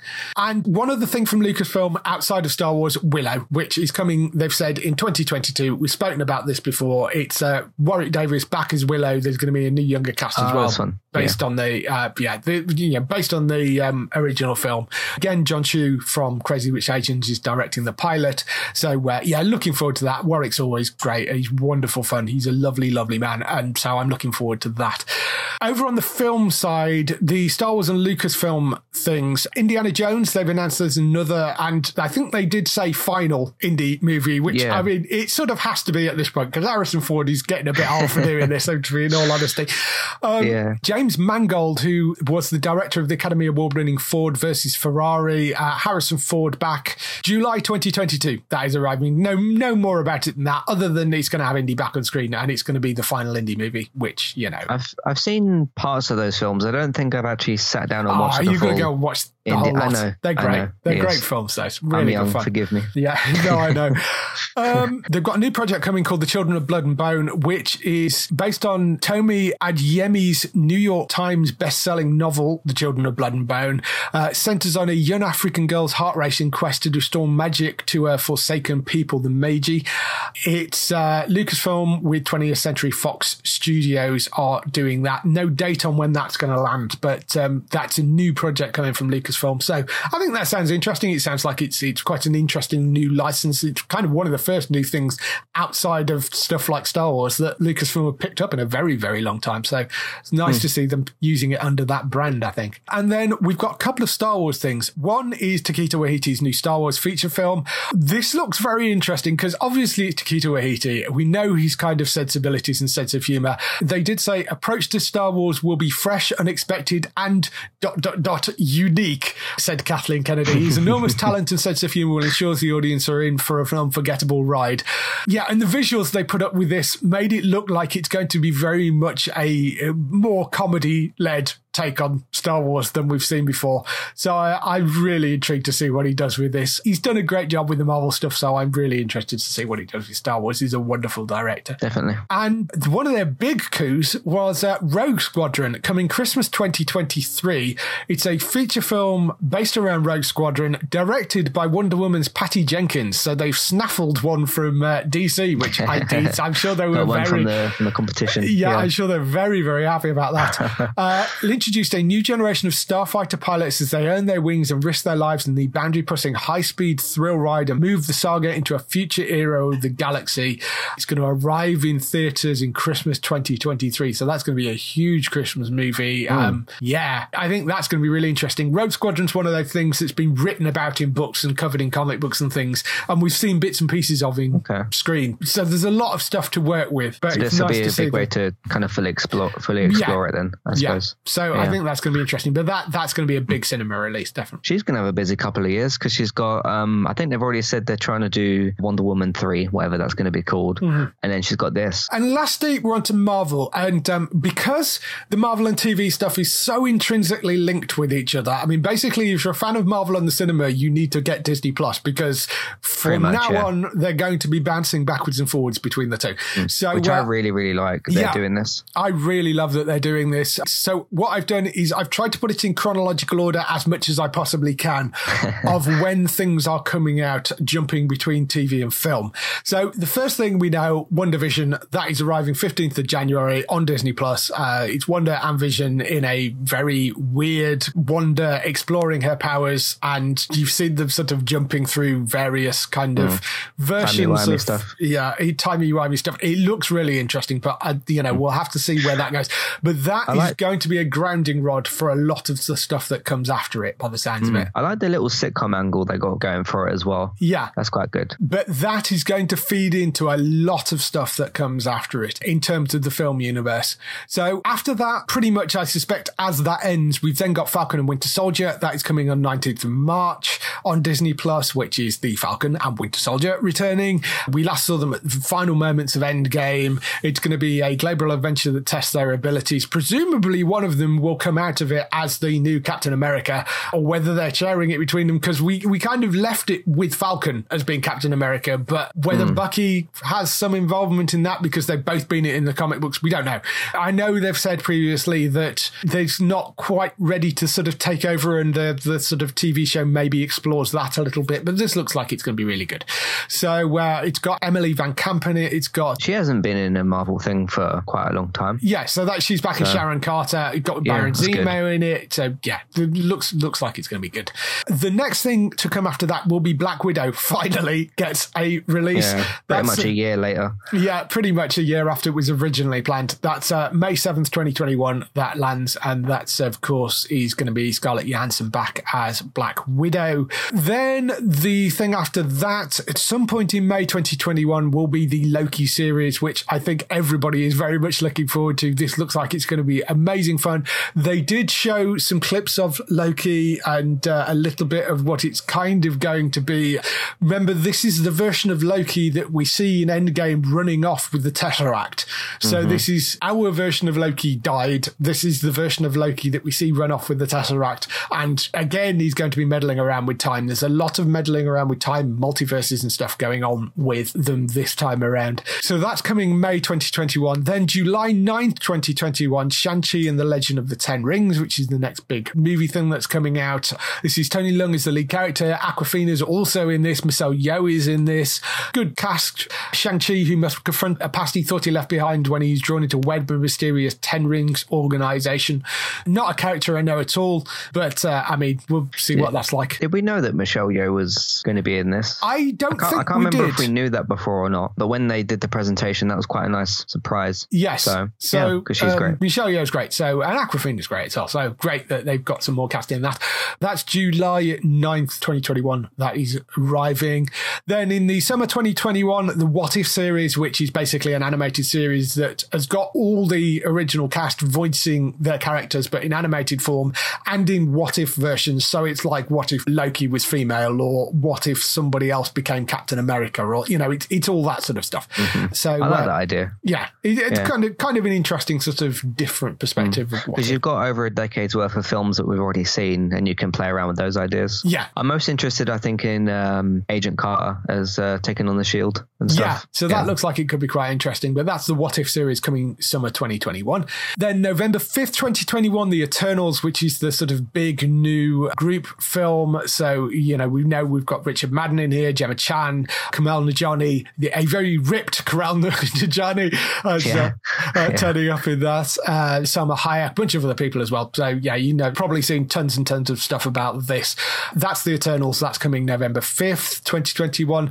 Next up in late 2021, Miss Marvel, which is about a 16 year old who is a huge fan of Captain Marvel and uh, he's sort of struggling to fit in, but then gets superpowers herself. Iman Vellani is playing Kamala Khan, aka Miss Marvel. She's a newcomer. She's going to be the lead role. There's a bunch of names which I don't really recognize, although you have just pointed out that uh, Matt Lintz from uh, Henry, Walking Dead, yeah. Henry from The Walking Dead, is uh, one of the cast members in here. That looks like it's going to be quite good fun. Again, she's going to be quite pivotal moving forward in the whole sort of film universe. Late 2021, we have Hawkeye arriving, which is Jeremy Renner back as Hawkeye, who teams up with another well known archer from Marvel Comics, Kate Bishop, which they have confirmed is played by Hailee Steinfeld. They've also got Alaqua Cox, who is playing Maya Lopez, who is known as Echo in the comic books. That's one of the other new things that they announced during this as well. That will be the Hawkeye series. That's filming at the moment because there have been shots of that. Then December 17th, 2021, Spider Man 3, which they kind of skipped over in the presentation, but there was some other stuff that came out about that this week as well, some rumored things. It seems to be heavily embracing the idea of multiverses and a Spider Verse. It sort of seems to be a live action version of the Spider Verse thing. We've got um, Tom Holland back, obviously. We've got Benedict Cumberbatch in there as Doctor Strange. And given that his movie, which comes, is the next big film to come after it, is called The Multiverse of Madness, the fact that this is involving a multiverse by the sounds of it sort of makes sense. We've also got the other cast from the Tom Holland films. So Zendaya back as MJ, uh, Jacob Batalon back as Ned, Marisa Tomei back as Aunt May, possibly J.K. Simmons, who actually popped up as J. Jonah Jameson in the post-credit scene of Spider-Man Far From Home. Few rumored things that popped up as well, though. Been rumored that Andrew Garfield's Spider-Man and Tobey Maguire's Spider-Man from the previous movie iterations are both supposed to be popping up, along with Kirsten Dunst's version of MJ and Malcolm Molina's Doc Octopus from Maguire's films, and Emma Stone as Gwen Stacy and Electro, played by Jamie Foxx, also rumored to pop up there from Garfield's movie versions. And the one that popped up this week, Charlie Cox as Matt Murdock slash Daredevil, is supposed to be popping up, hopefully as Daredevil, but also as Pete's lawyer. That's been hmm. the latest rumor to pop up, which would be the first time we've seen him since the TV show got cancelled, and would be an obvious person to dump in. I mean, you know, if you Yeah, want to connect yeah. those universes, he makes the obvious person to dump in. This sounds like it's going to be epic. This film. Yeah, there's a few things I think are going well for it, and a few ideas I don't particularly like. I do like the idea a lot of both Doc Ock coming back, the same version from Spider-Man 2, and Charlie Cox's Daredevil coming back. I think is is really good. If they can get, is it Vincent D'Onofrio? If they could maybe get him back. Yes, uh, as Kingpin, because that would be he's really good. great as Kingpin. I would be quite interested in a scene or maybe a film or a TV show or something. You could then potentially in the future have Tom Holland Spider Man teaming up with Daredevil and then them fighting Kingpin and Doc Ock. That would be quite Yeah. good. The one thing I don't really like that, that they're doing here, I would rather, instead of having three Spider Men on screen or three Peter Parkers, because they're all essentially the same version of the same character. I know they're a bit different because they're different actors and that. Because the only difference between the three of them is Tobey's Spider Man had organic webs and Andrew's and Tom's have got web shooters. That's Yeah. pretty much it, apart from their age, obviously. That's the only difference between the three of them. What I would prefer is if you do get uh, Emma Stone's Gwen Stacy back, maybe turn her into Spider Gwen and then cast a Miles Morales for live action and then have them three team up instead of three Spider Men. I, I just think that would be a lot better. No, I'm kind of with you in there. I, I mean, and we don't know if they are going to show up, which isn't being confirmed. But if they are going to show up, they may just be in cameos. I mean, we we don't know Mm-hmm. How involved they would be. It would be a bit surprising to me if you, let's say you do get Andrew and Tobey back, and you don't have some sort of scene of like the three of them on a Well, there- rooftop yeah, together. I, I would expect there would be at some Yeah, point, but um, yeah. we'll have to wait and see. But there are lots of rumors swirling around that, and whether those people are in it or not, it does seem Mm-hmm. that there is so many rumors flying around that that is some sort of Spider Verse multiverse thing, and the fact that Benedict Cumberbatch is in there, and it leads directly into the next film, which is Doctor Strange in the Multiverse of Madness, which is coming March twenty fifth, twenty twenty two. So that's the next big Marvel thing after Mm-hmm. Spider Man three. So out of all these castings here, we, it's Electro and Doc Ock that are confirmed, isn't it? And then all the I- others are. I'm not even entirely sure whether they've officially confirmed those, Okay. but they're- they're- I mean, they've all come from fairly reliable sources, but who knows? We'll we'll have to wait and see Mm-hmm. what actually pops up in that. But it, it is starting to sound like a very interesting film. That one. The next one, Doctor Strange in the Multiverse of Madness, which is the next big movie, March 25th, 2022, currently in production. Benedict Cumberbatch obviously back, Elizabeth Olsen back, Benedict Wong, Rachel McAdams, Chiwetel Ejiofor. Xochitl uh, Gomez is joining them portraying America Chavez, who is a character called Miss America in the comic books, who is become a bit of a fan favorite. She's newer-ish. I think around 2000 she landed in the comic books. Directed by Sam Raimi, who of course did the original Spider-Man films. It is connected to the events of WandaVision, and they've said he's connected to the Spider-Man film as well. So clearly that Spider-Man movie is going to have the multiverse in it. That sounds like it's going to be an incredibly interesting film. And um, that I think is going to start blowing things open for them to be able to do other stuff, like potentially introducing things along the lines of mutants, possibly. I suspect that may be the doorway into that later on. Not that they mentioned anything about mutants yet, but or X-Men, but I, I think moving forward, that may be where they're possibly, it gives them a, a, a way in. See, when you've properly set up a multiverse and you've got rights to things that are in under your own roof, it allows you to do some of this stuff. Because, like you said, with what they're doing with Spider Man and Doctor Strange and WandaVision, all this multiverse stuff is, and everything, it's going to open up so many doors. And especially now that they've got the Disney Plus TV stuff connected to the films, and that's all going to tie together, there's loads and loads of possibilities. Yeah, I'm so looking for. I'm very much up for this. I mean, it's interesting because there's with, with some of the new stuff that they've announced, certainly for the next year, like Eternals and Leg- and Shang-Chi. There's been less excitement about that than there is about Spider-Man and Doctor Strange. I, I think mm-hmm. you know the the next set of big Marvel movies for next year. I think there's less excitement about those than there is for the stuff that comes after it. Mm-hmm. Nestled in between Doctor Strange and the next big Marvel film, Guardians of the Galaxy Holiday Special, coming Christmas 2022, written and directed by James Gunn. It's going to be shot during the filming of Guardians of the Galaxy 3, and it is going to be Guardians of the Galaxy celebrating Christmas, I guess. I, I think if you can pull this off with anybody, it's James Gunn and that cast. Yeah. Why not? I think that sounds like it's going to be great fun. That's going to be on Disney Plus on in 2022 Christmas.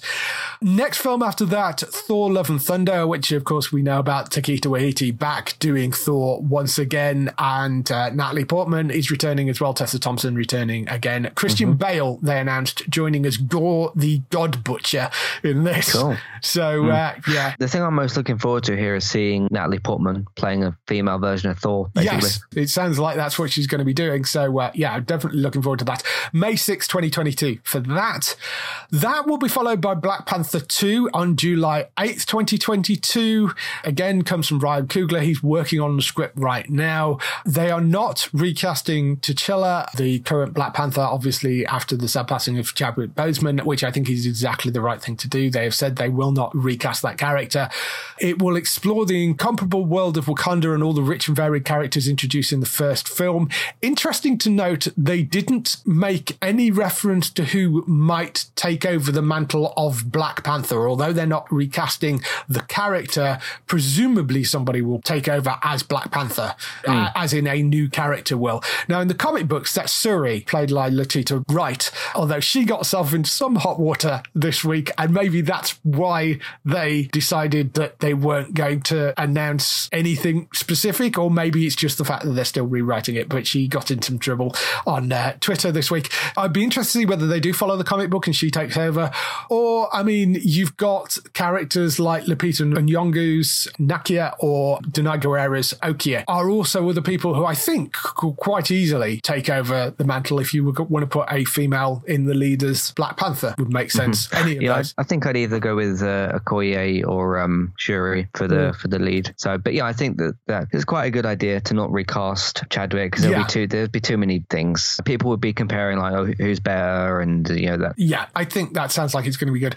Then um, Guardians of the Galaxy Volume Three is the last thing that we have a date for. That's coming in 2023, and uh, we know nothing about that other than that it's going to have the Guardians in it and James Gunn. That's all we really know about mm. that. He's is uh, Thor in that? Well, the Thor movie comes before that, so presumably, okay. I mean, I do wonder whether the Guardians are going to show up in Thor. Mm. Possibly first. Vice versa would sort of work, whether it's one or the other. Yeah. yeah. So presumably they, I mean, even if they just show him to drop him off, show up to drop him off somewhere. I mean, yeah. Yeah, um, yeah. presumably they were, sort of, they were, sort of, hanging out at the end of Endgame, weren't they? Yeah, so so, so we'll we'll have to see what happens with that stuff. We don't have dates for. I am Groot, which is a little series of shorts following Baby Groot. Of course, mm. why not? I mean, sounds a little sounds a little bit the sort of same spirit as um, the Forky shorts. Yeah, as yeah, well, very yeah. much so, and the Baymax thing as well. I mean, it, mm-hmm. it's very much that take a popular character and make a series of shorts out of him. So uh, I'm Groot. That is coming at some point. She Hulk. They confirmed the casting, which I am so happy about because there would have been riots that, if they yeah. hadn't. Uh, Tatiana Maslany is playing She Hulk, Jennifer Walters. Interestingly, they have described it as a comedy, mm. which I guess it sort of is because uh, she is a person that ends up becoming a female version of Hulk, but uh, Jennifer Walters retains her intelligence very much like the later version of Hulk that we've seen and uh, specializes. She's a lawyer that specializes in superhuman orientated legal cases. It's going to have a host of new characters in the series but Mark Ruffalo back as Hulk.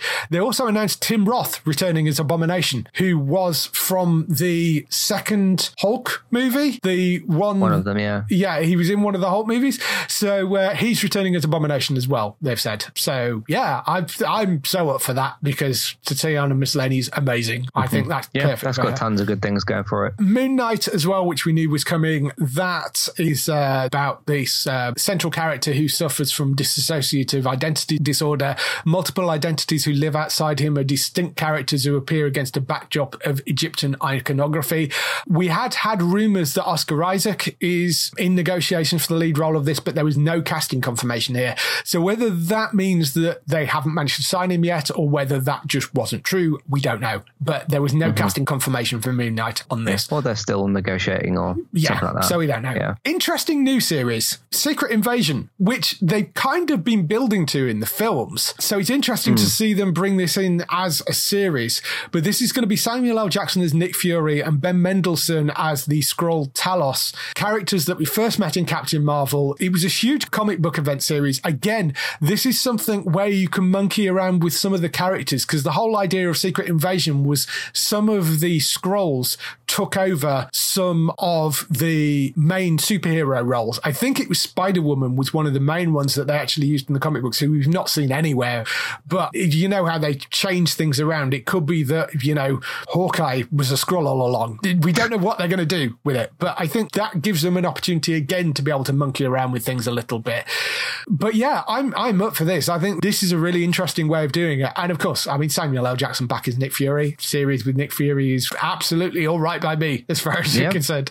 Uh, yep. And I really like that Captain Marvel film, and I think it was it was interesting. Ben Mendelsohn was great as the Skrull, so uh, yeah, more of that definitely. Ironheart was another new series they announced, which is Dominique Thorne as Riri Williams, who is a genius inventor who creates the most advanced suit of armor since Iron Man. Not a character I know, but is a comic book character as well. But yeah, this is an interesting way of kind of moving the Iron Man thing on a little bit mm-hmm. and uh, creating a new sort of different version of Iron Man, I guess. Yeah, I was wondering if they would do this series actually, because obviously Iron Man, a huge character for the MCU, Robert Downey Jr., all of that. And I'd heard about an Ironheart comic maybe two or three years ago. Since then, I've sort of wondered, like, okay, if they ever do move Iron Man on or move past him or whatever, they'd introduce this character. So that was that was probably the biggest surprise for me here is uh, seeing this get announced because there, there, was no sort of like rumor chat about this or no. speculation or anything. No, this just sort of popped up. So yeah, I'm, I'm pretty happy about this because we will eventually have to get back to some sort of Iron Man and doing Ironheart is, uh, I think, a good way forward. Yeah, definitely. I think, and whilst they're seeding, you know, these characters in the TV shows, they are going to be crossing over uh, mm-hmm. uh, into film things as well, as uh, you'll see coming up. The last TV show that they announced was Armor Wars, which looks at the aftermath of the uh, death of Tony Stark, because it's Don Cheadle as James Rhodes, aka War Machine, who must face what happens when Tony Stark's tech falls into the wrong hands. Again, this is another comic book storyline, but I, I think this fits in so well. Gives War Machine his own series, mini series, which is great. Sort of makes sense that there would be some sort of fight over what happens with Stark's armor and what happens if it falls into the wrong hands after Tony's not around to protect it. Mm-hmm. Yeah, I I think this sounds like that sounds like it could be a great series as well. Yeah, they actually do a little bit of this story in uh, the Iron Man VR game, which I'm oh, not okay. the only person that played that. Yeah, uh, very very underrated, brilliant game. Didn't have War Machine. It was it was the same parts of that story, but with uh, Ghost dealing with you playing as Tony Stark. Some of like his tech had fallen into the wrong hands, that kind of thing. So uh, that, that oh, was quite a good okay. little story in that game. Yeah, that's one to look forward to as well. No dates on those. The other things left are films. Uh, Blade, which we knew was coming already. Mahershala Ali in the title role as Blade, who I think is a fabulous choice for that because uh, he's great in everything. Absolutely. Captain Marvel 2 coming November. Oh, there is a date on this actually. I, I missed that. November 11th, 2022. That one is. So where does that fit in? In uh, yeah, so that comes after Black Panther 2. Brie Larson back as Carol Danvers.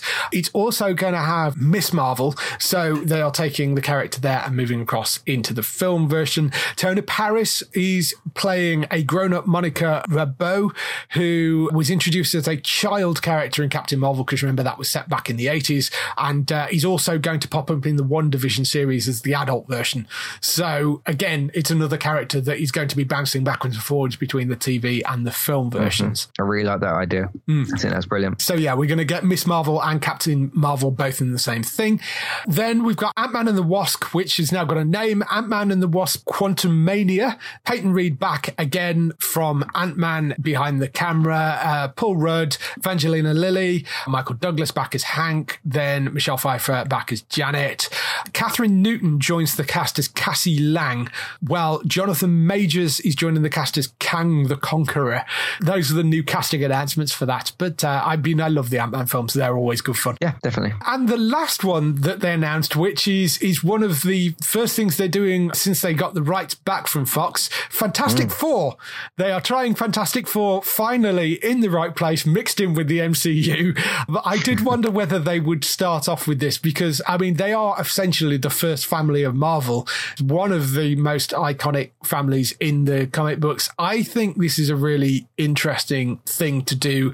Actually, have Fantastic Four brought in. It's going to be interesting to see whether they do this as an origin thing or whether they're already there. I think you should do a bit of a sort of Spider-Man Homecoming treatment where you do a little bit of origin stuff, maybe, but you don't like dive fully yeah, into it, maybe because we've, we've had two different modern, at least modern versions, yeah, already. One of which had Captain America in it.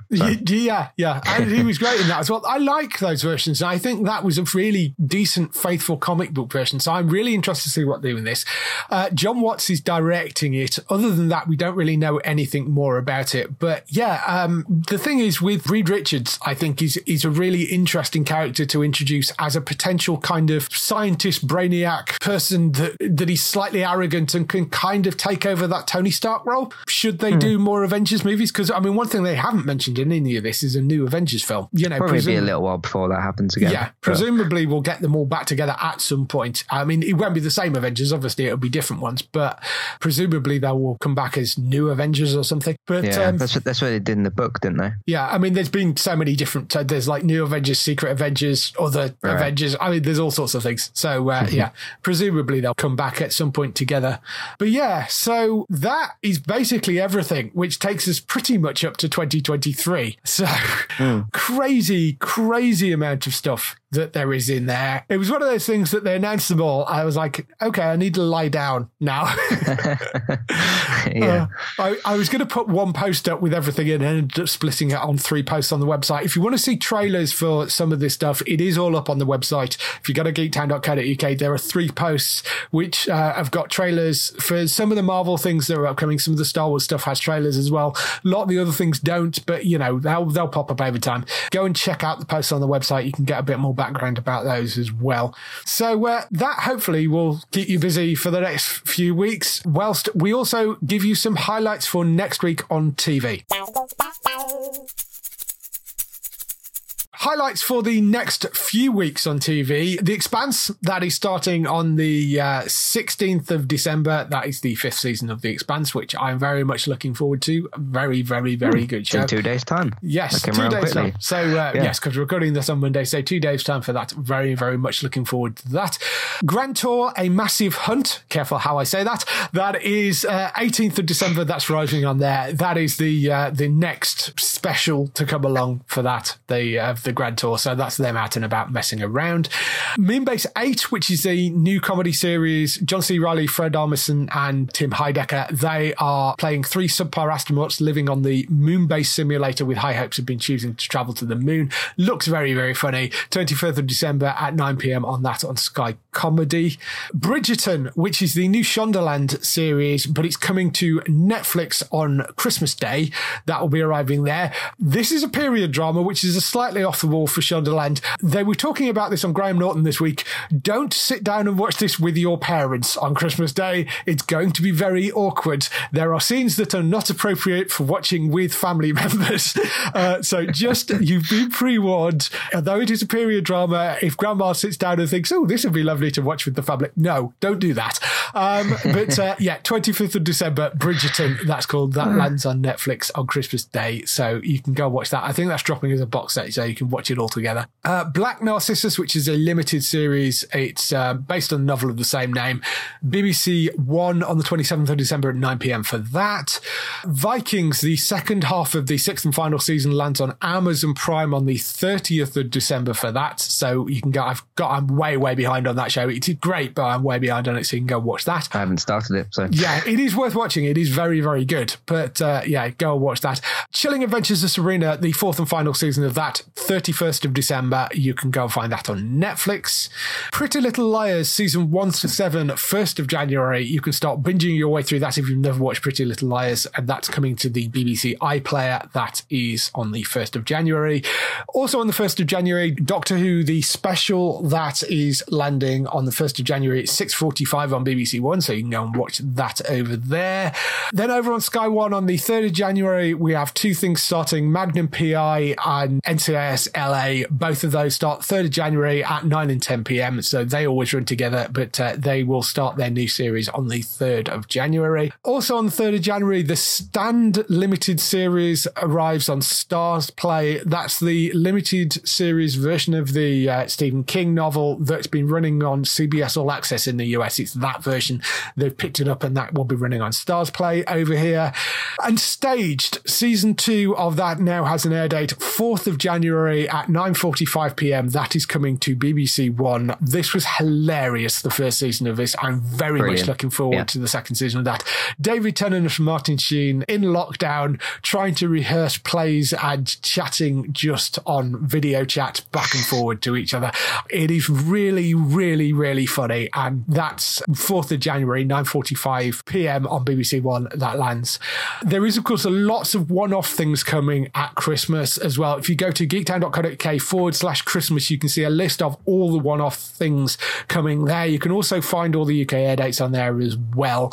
That will be it until the 4th of January for the uh, podcast. There is an interview podcast going out later on this week, one of the behind the scenes podcasts. But in terms of the regular show, we will be back on the 4th of January. Matt, where can they find you if they want to find more of your stuff? If you want to find uh, all of my podcasts on TV, video games, films, and Manchester United stuff, uh, entertainmenttalk.org is where you can find all that. I will also uh, still be streaming on uh, Twitch. I'm going to try and do that a little bit more regularly this week. Just some different games Last of Us 2, Pairs, Crash Bandicoot 4, and some other stuff as well. When I do eventually get Cyberpunk, I want to try and stream a bit of that. So mm-hmm. uh, if you search for eTalk UK on Twitch, uh, you should be able to find me over there. And uh, feel free to join, type in the chat, and all that sort of stuff as well. Yeah, so go and find Matt over there. Bex, of course, as I said, very busy at the moment, but he's still streaming daily and on various evenings. You can go and find Bex over on twitch.tv forward slash Trista Bytes. That's Trista B Y T E S. You can go and find her over on there. Uh, go and watch her. She's very, very funny to watch. She's got some very strange things going on on the Twitch channel right now, mm. but uh, they're always highly entertaining. For us, of course, the Geektown Awards, as I said at the start, are still running right up until the very end of the year. So go to geektown.co.uk forward slash awards, enter the competition there. There is a huge geeky prize. You'll be entered into the prize draw for that if you uh, submit your vote. You can also go to geektown.co.uk for daily news stories and all the latest air date information. Want to get in touch with your questions or comments? Email us on podcast at geektown.co.uk. Leave a message on the website post. Find us at Geektown on Twitter, on Facebook at facebook.com forward slash geektown, on YouTube at youtube.com forward slash geektown, and on Instagram at geektown UK. Have a Merry Christmas. Have a very happy New Year. We'll see you on the 5th of January, actually, it'll be. So we will be back then. Bye bye. Goodbye.